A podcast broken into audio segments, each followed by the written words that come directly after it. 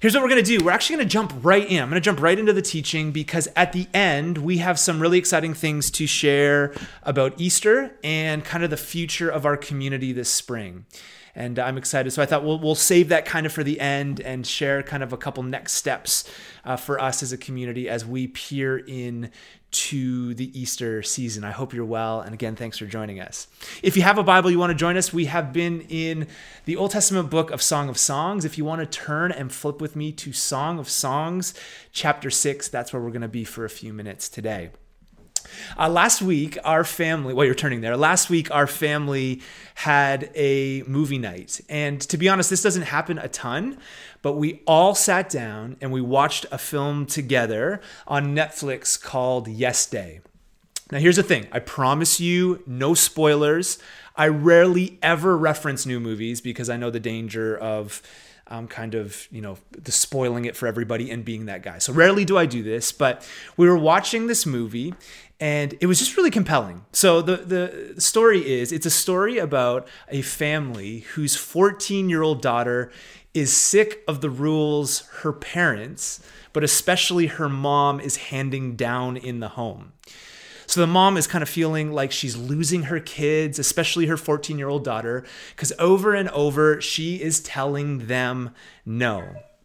So somebody suggests, they're at this function or whatever, and somebody suggests to them that they should do this thing called a yes day. A yes day. You should do a yes day. Essentially, a yes day is a day where you can't say no to anything over a 24 hour period. So, outside of a couple rules, I think they couldn't drive like 20 miles from home and you couldn't ask for things in the future. Everything during the yes day, the parents had to say yes to. Sounds ridiculous, right? Come on, somebody. Sounds pretty ridiculous. So, this poor mom is trying to be buddy buddy with her kids because she thinks she's being mean, which by the way is like another teaching like series for another time. And she's caught in this predicament of having this yes day. So, this family of 4 has a 24-hour period where they are not allowed to say no. And of course, what do you think happens? It seems amazing at first, right? You have no boundaries until everything goes to crap. To legit, and this isn't a spoiler, this doesn't actually happen, but to legit, you actually burn the house down. So here I am watching this movie and I'm smiling in the corner of the couch and Heather keeps peering at me because she knows that I can't like watch or engage things without thinking about the philosophical and theological implications.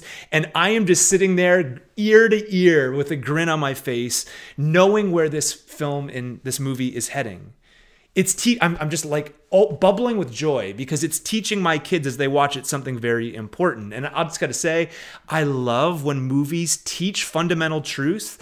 Uh, they just kind of do it for you. I love that.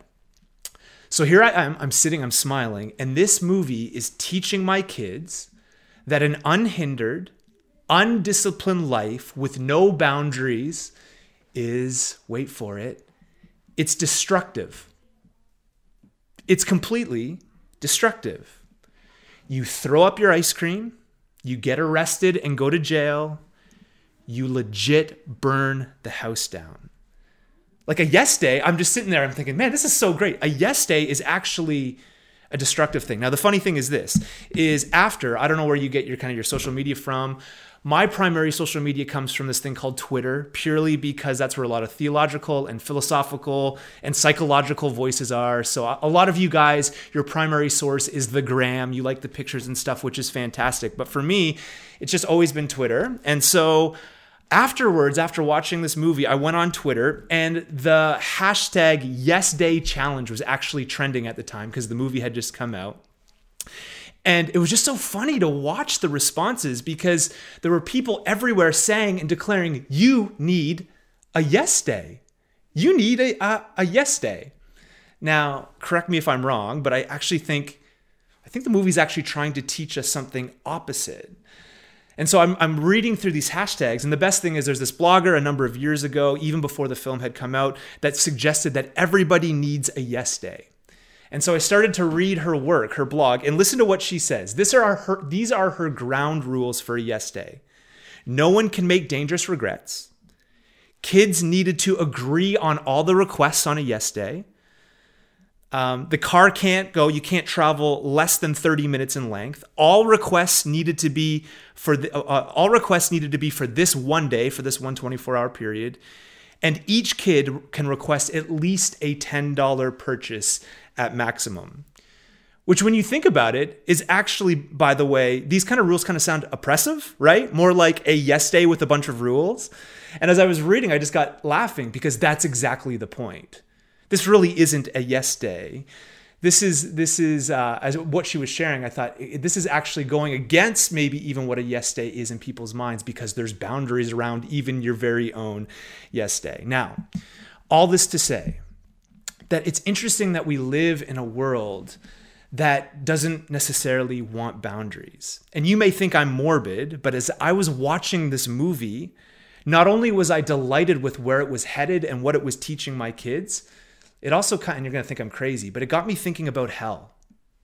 Right? Welcome to church. Got me thinking about hell. Uh, C.S. Lewis describes hell as not being locked on the outside, but on the inside. The idea is that God hasn't locked humans in from the outside, but that we actually, as free agents, lock ourselves on the inside.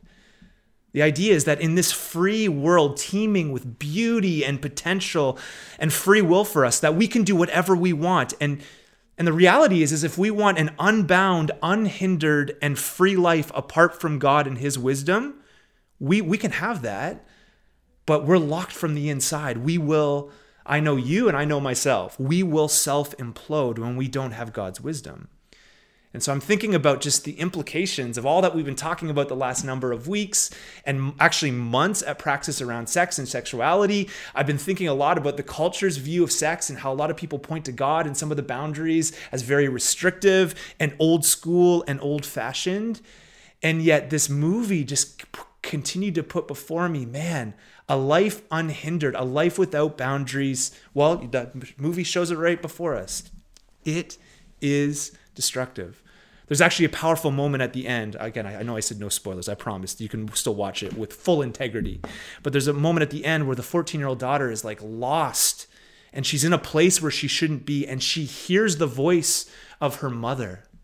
And I'm just like, of course, Drew Fast, I'm just like crying because this 14 year old then begin, begins to realize that she all of a sudden begins to realize that the oppressive, rule giving mom is actually someone who is wise and knows what she's doing and is in all her boundary giving loving.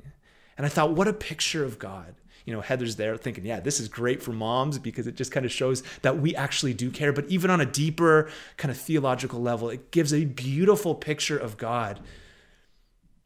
Hearing his voice and knowing that the way he's created us and the way that he's wired us together is for intention and purpose. You know, a lot of the conversations right now around sex and sexuality are just like do's and don'ts, and the culture has a posture, and the church kind of leans into this orthodox way, and there's all these clashes. And I think, man, just that picture of God's voice coming as this reassuring thing to us to draw us into his love. We can't talk about this without talking about the unending love of God. So obviously you can tell this is a little bit of an intro, but like this has got me thinking a lot about God and our current cultural moment. And it's especially got me thinking about things like sex and sexuality. In our culture, we want to be autonomous. We want to be unhindered. But the reality, like if you look at it, and I'm not an alarmist in any ways, you guys know that know me. Those of you that know me know I'm not an alarmist, but we are burning the house down, just to let you know this week, uh, just going through stat upon stat around sexual violence and abuse, both inside and outside the church. I could throw up a slide right now and pile on stat after stat around how we as humans are burning the house down. And one of the things is we don't want we there's a tendency in culture to not want any authority in this area of sex and what we do with our bodies. And one thing we've been trying to say through the Song of Songs is it actually gives a really beautiful picture. You know, a lot of uh, the past has been drawn in the church, especially in North American culture, to kind of sweep sex under the rug and kind of view it as a dirty thing. And yet, we are these people that are saying we can't live unhinged. We can't live as the culture may live, but we also have to step out from maybe some of the ways the church has painted this over the years. This week, a famous TV host, many of you would know him, was asked about a recent statement that the Vatican and the Pope had made about a particular Orthodox se- sexual ethic. And by the way, the Catholic Church has believed this for centuries. And this particular host did not like what was said from the Vatican. And he said this God is not about hindering people or even judging people. God's not about hindering people and judging us, right? This is kind of his thought. It's just the picture before us that we all want a yes day. But my question would be is how's that going for us? Like that mom in the film, in the movie, is are her boundaries actually loving and gracious and beautiful? Could we see God's boundaries and God uh, in, in his love for us? Could we see that as a, a, a way in which we could live under his rule and reign? A few years ago, uh, I spent some time academically researching the connection between the sexual revolution of the 60s and the religious right. And so my nose was kind of in book after book, just looking at the sexual revolution and how that kind of had sp- kind of spawned on in the 80s and 90s, something as you may know as the moral majority or the religious right. And I found a few things. There are a few fascinating things in this research. First, it seems like the sexual revolution evolved in large part to the anti sexual tradition of the church and the cultural double standard that was taking place in the United States in the 50s. And what I simply mean by that is, it seems as though the sexual revolution was spurred on in part because of the church's posture. J. Rinzema uh, said this He said, The unholy alliance between Greek and biblical thought had a crippling effect on sexual morality. But it managed even worse things. The alliance led Christian teachers to develop a theology under their influence of Greek thought and so to estrange Christian thinking from the Bible itself. He goes on to say, For sexual uh, morality, this was disastrous. For this is where Christendom's unbiblical anti sex and anti passion tradition actually began. In his book, Make Love, Not War The Sexual Revolution and Unfettered History, David Allyn talks about the cultural double standard that was happening around the time of the revolution. He says this each new generation of young girls was indoctrinated with the same message a woman's virginity is her most precious commodity. In the 50s, as Americans reveled in the return to normalcy after years of depression and war, the double standard was reaffirmed in books, in movies, in television shows, and popular magazines. American males were told that if they were healthy, they should hunger for sex, while young women were advised to resist forcefully and demand a ring. And he goes on and talks about that this so called double standard was prime soil for the cultural explosion around sexuality that would rebel against the cultural norm and ultimately, as we know, rock America and North America to its core. And so there's some responsibility in kind of the anti sex posture from the church around the revolution. The other thing I noticed, though, is that the sexual revolution blurred the lines between liberation and exploitation and led to significant violence against women. And this is just history. So, uh, another author says this in critiquing the sexual revolution in modern America, they said this the sexual revolution has freed America from her traditional Puritan, Puritanism uh, with its accompanying guilt, but it has also turned love into physical performance, a hygienic act from which mystery is actually excluded. Susan Hanks would go on, a writer, and she would say this. She wrote a short essay in The Sexual Revolution and Violence Against Women, The Boundary Between Liberation and Exploitation. And she says this in it, she identifies that the sexual revolution allowed men and women the freedom necessary to creatively explore and educate themselves about healthy human sexuality without the intrusions of social sanctions. And so Hanks was very much compelled that certain aspects of the sexual revolution were actually important for American culture. In the, sec- in the 60s, sexuality became more uh, analyzed, which enabled Americans to better educate themselves, which is actually a good thing. The education that came from the re- revolution was a good thing. But, but Hanks actually goes on and says this. She says, in this evolutionary process, traditional boundaries of sexual morality were inev- inevitably crossed.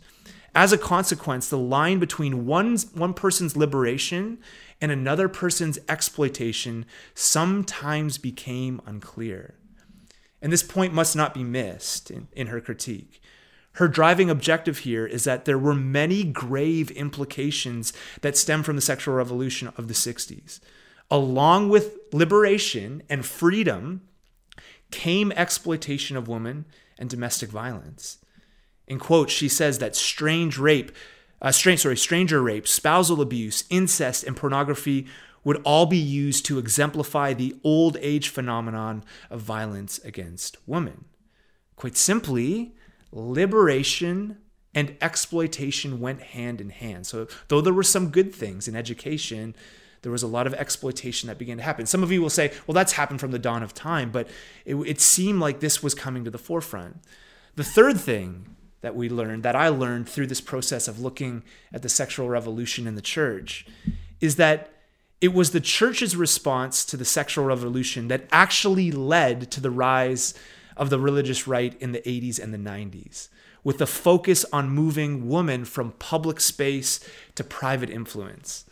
So basically, at the core of the re- religious right was undoubtedly a reaction to the sexual revolution. I believe the sexual revolution of the 60s laid kind of a, a path for in the 80s, the 70s, 70s, uh, late 70s, 80s, and 90s for this moral majority to kind of rise up.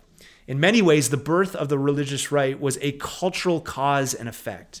It was a backlash against liberal values and the Supreme Court's decisions over the years on things like pornography, abortion, and the ruling to take prayer out of school. And though conservative Christians had always been kind of active in politics, you know that in the 80s, this was kind of like the first time where there was significant partisan commitment and allegiance to this cause conservative Christianity and partisan politics went hand in hand in the coming years.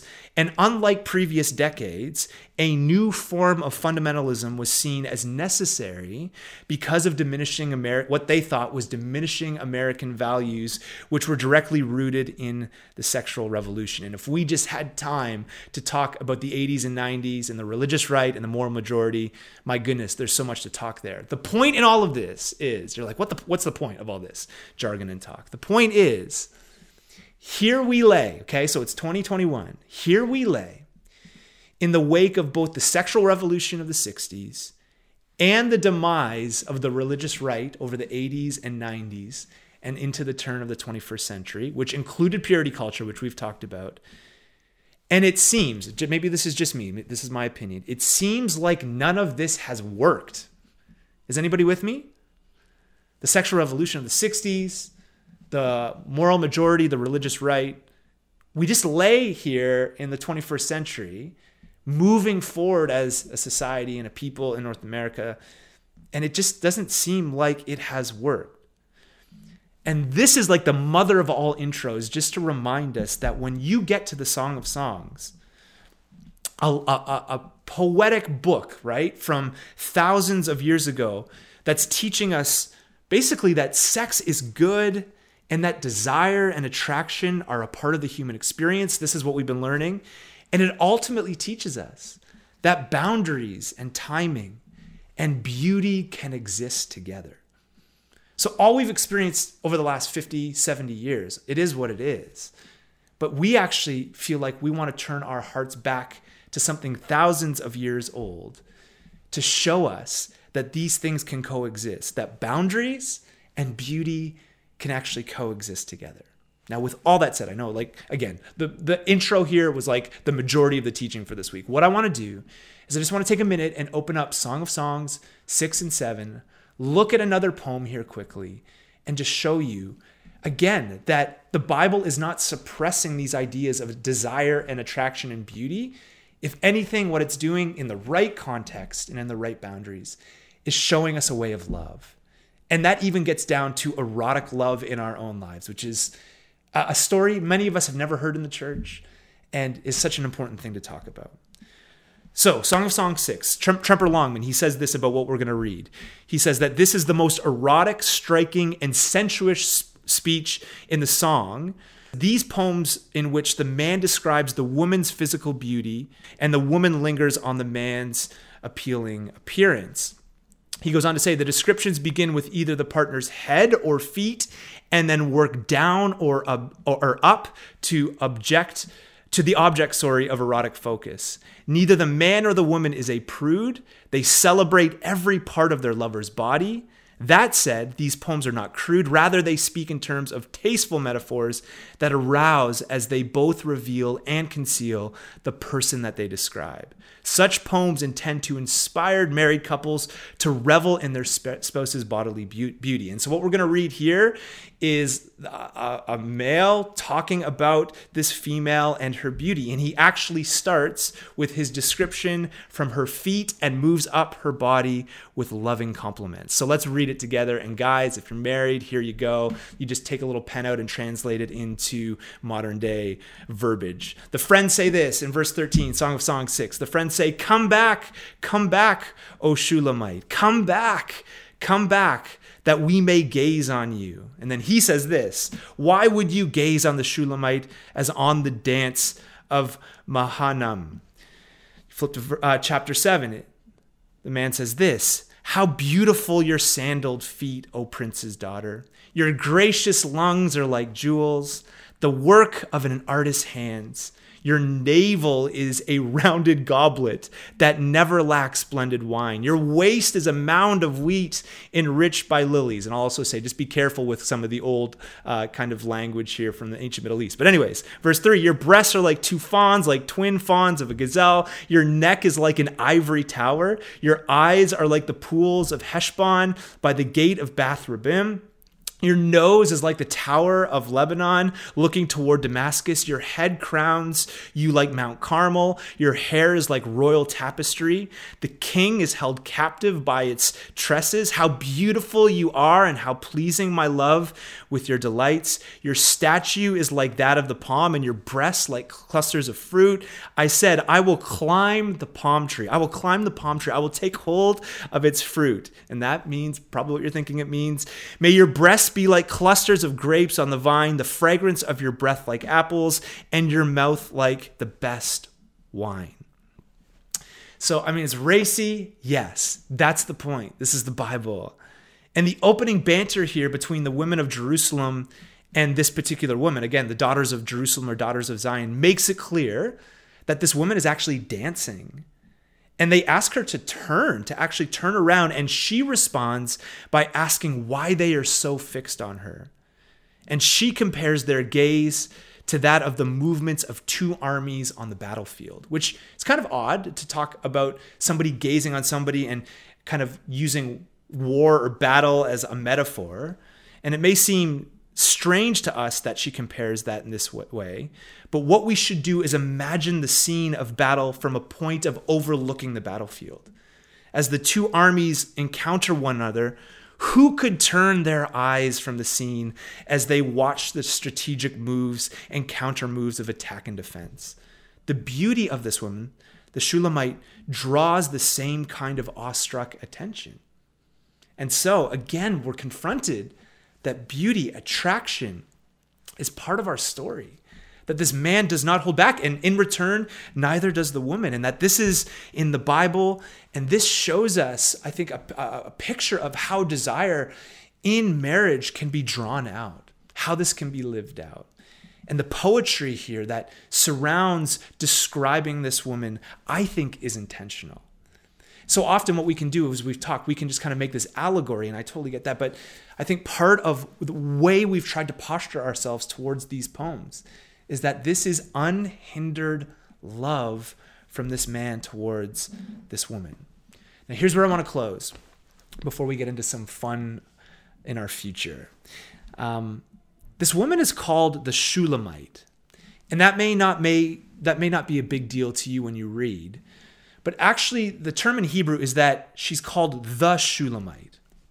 the Shulamite. So we know that because there's like the before Shulamite, that this is not a personal name. This is not her personal name. Some think maybe it could refer to the village in which she came from, as with the ancient uh, kind of Mediterranean and ancient Near East. Oftentimes, people's names were looped in with where they're from. Just read the Gospels and you'll see that as well. But I actually think there's more significance in the meaning of her name here. And I don't want you guys to miss this. I don't want you to miss this.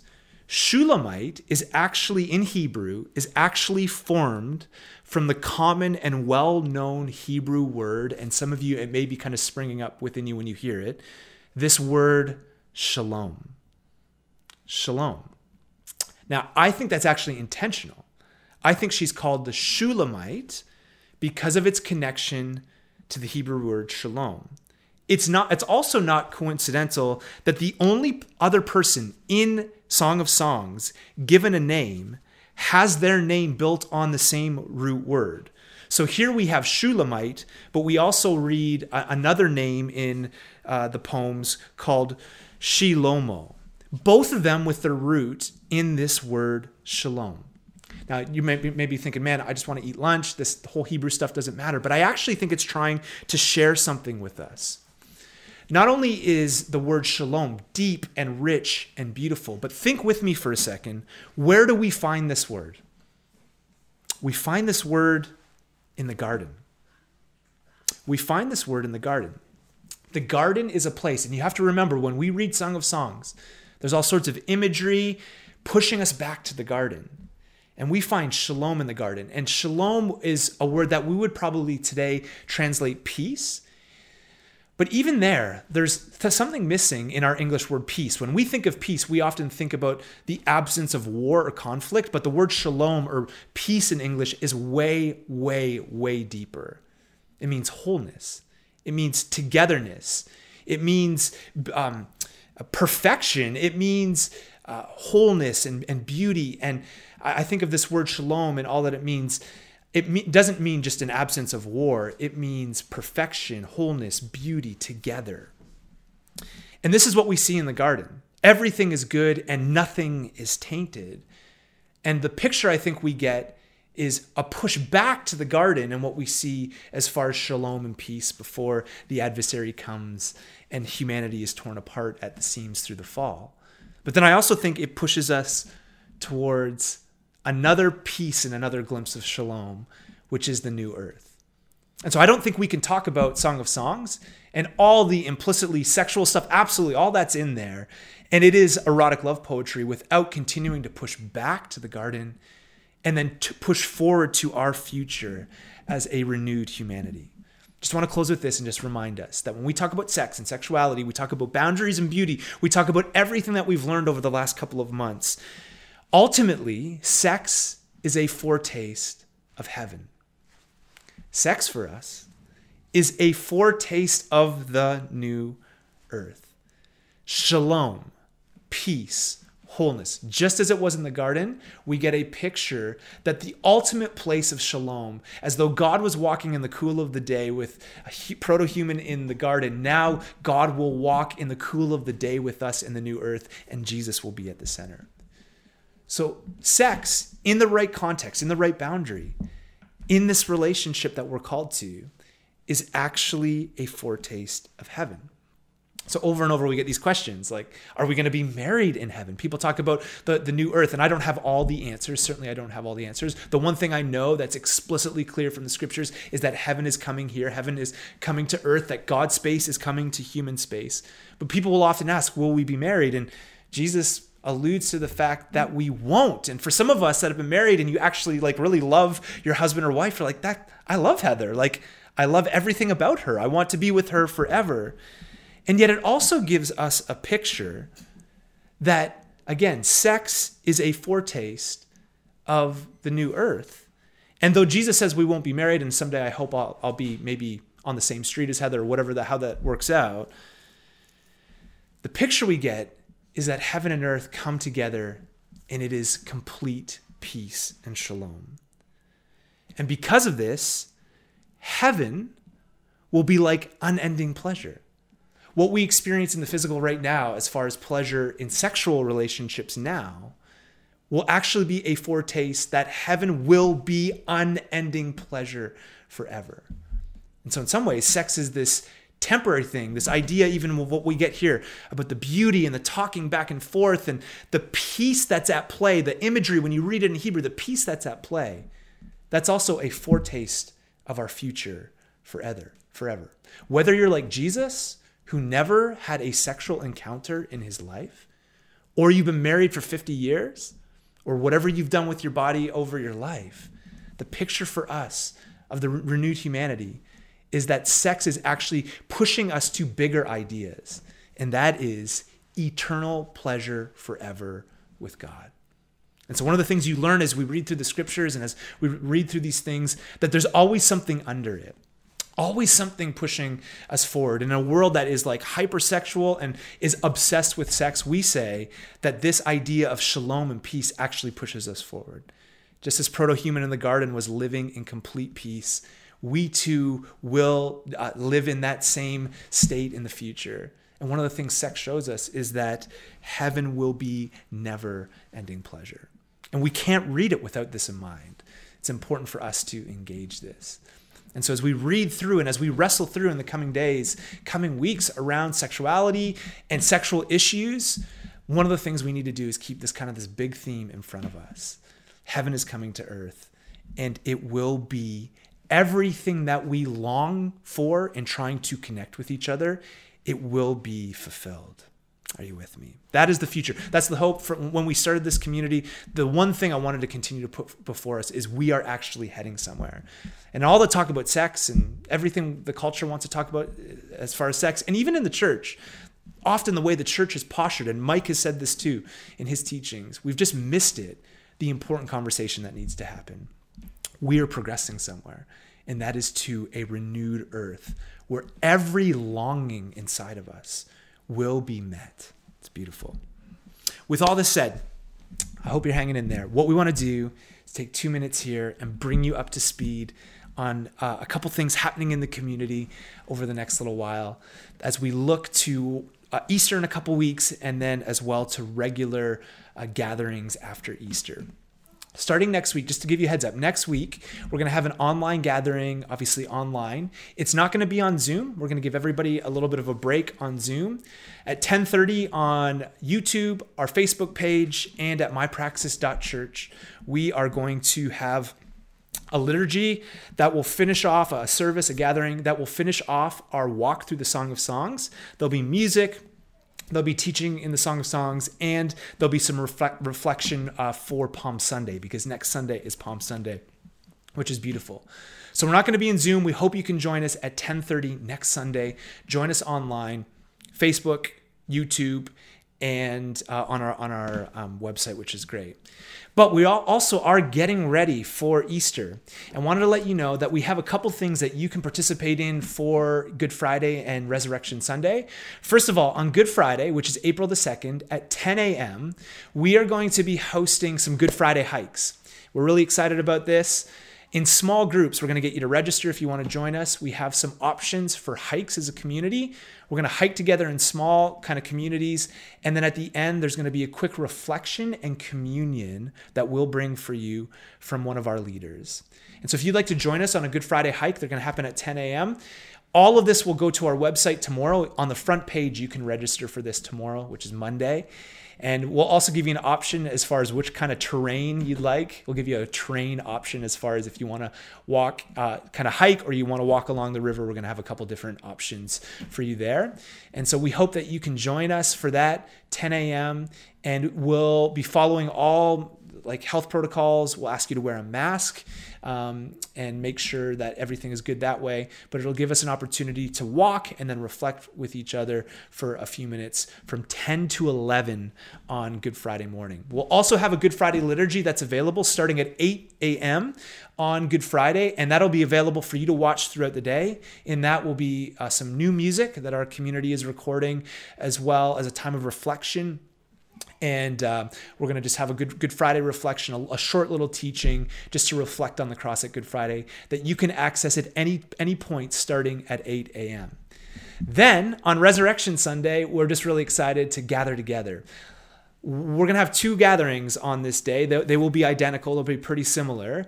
The first will be online at 10:30 a.m. Not on Zoom, but what you can do is you can join us on Facebook Live, on YouTube Live, and you can join us at mypraxis.church. All it'll all be in the same spot. You'll see exactly the same thing in those uh, in those different avenues and areas. At 10:30, we're going to have a Resurrection Sunday gathering, which we're excited about online. There'll be music, teaching, some stuff for the kids. It's going to be brilliant. We'll have uh, a great time. But we're also offering in the evening on Resurrection Sunday, on Easter Sunday, an in person gathering. At 5 p.m., we are going to be gathering at Village Green Community Church. And uh, our friends at, are kind of our new friends now at Village Green are letting us use their building, which is fantastic. And we're going to kind of enter into uh, renting that building. And so we are going to have an in person gathering. I think there's another slide just to show you the space that's available on in this building. And they've just been so just wonderful to us. And so we're going to host our Easter Sunday gathering in the evening. And so we encourage you, if you're going to join us in the evening, you don't need to join in in the morning. It's going to be basically the same thing.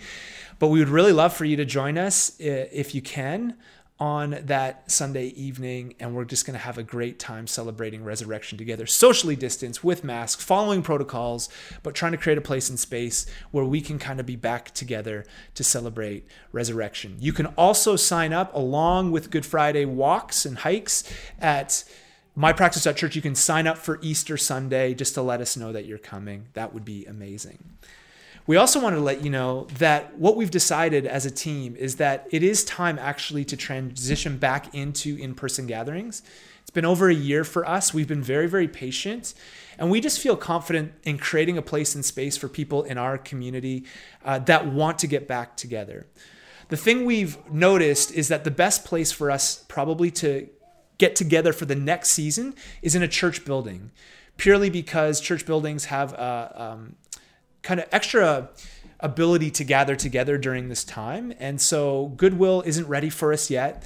And so the thing with gathering together in a church building is we can't use it Sunday mornings because most of these churches are gathering in their own building Sunday morning. And so we wanted to let you know from Easter all the way to the end of June, we're actually going to be gathering weekly at 5 p.m. at Village Green Community Church. Again, they've been so great to us to say we can use their space. Just such gracious people. I'm really thankful for Pastor John and the team there. And we feel like it's a place that gives us ability to socially distance. They're also letting us use their equipment and different things in the room. It's going to be pretty simple, but we are excited to be able to do that. We know for some that 5 p.m. isn't crazy over ideal. We totally get that. But we kind of hope that if you're comfortable in gathering with us, that you would join in with us 5 p.m. on Sunday evenings starting at Easter. We will take um, as we always do, we'll take the long weekend off in May, and we will also not have in person gatherings on Mother's Day and Father's Day. But every other Sunday throughout the spring season, we feel like Village Green's in a great spot, great place. We'll have worship, community, teaching together to start, the kids will be in with us for our gatherings, but as that develops, we're also looking to potentially have kids' uh, spaces down the road. Um, we just want to kind of ease our way back in as a community to make sure that uh, we're doing what's right here. So we are excited about the future.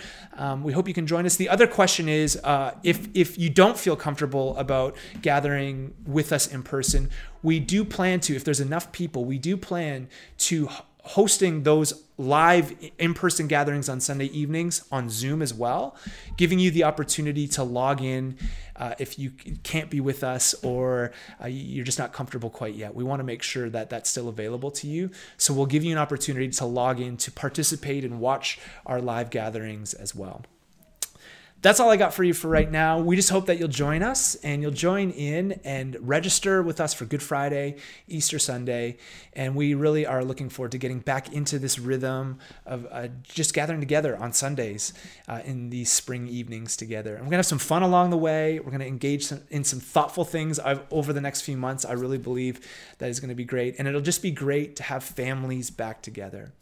The other thing, uh, the church family back together. The other thing is if you do have children, there is an open foyer area there. So we don't want you not to come because you may think your kids are going to be with you the whole night. There is an opportunity to sit. Um, there's, there's just, it's a great facility to be able to facilitate us and what we're hoping to do over the next few months. With all that said, I've said a lot here, teaching, bringing you up to speed. Um, what I would love to do is just pray. We're not going to get into groups today. Um, we just hope you can join us over the next few weeks. Thanks for taking time on Sunday mornings to be with us online in this environment. And uh, as we take these next steps, just be in prayer for us as a community. And we also just want to be praying as well, just for the city and for just the moment we're in as far as the pandemic, that um, God would be with our community and protect us and lead us and guide us. But as we regather, I just hope that you will join us. So let me pray for you. Father, thank you for today. Thank you for your love.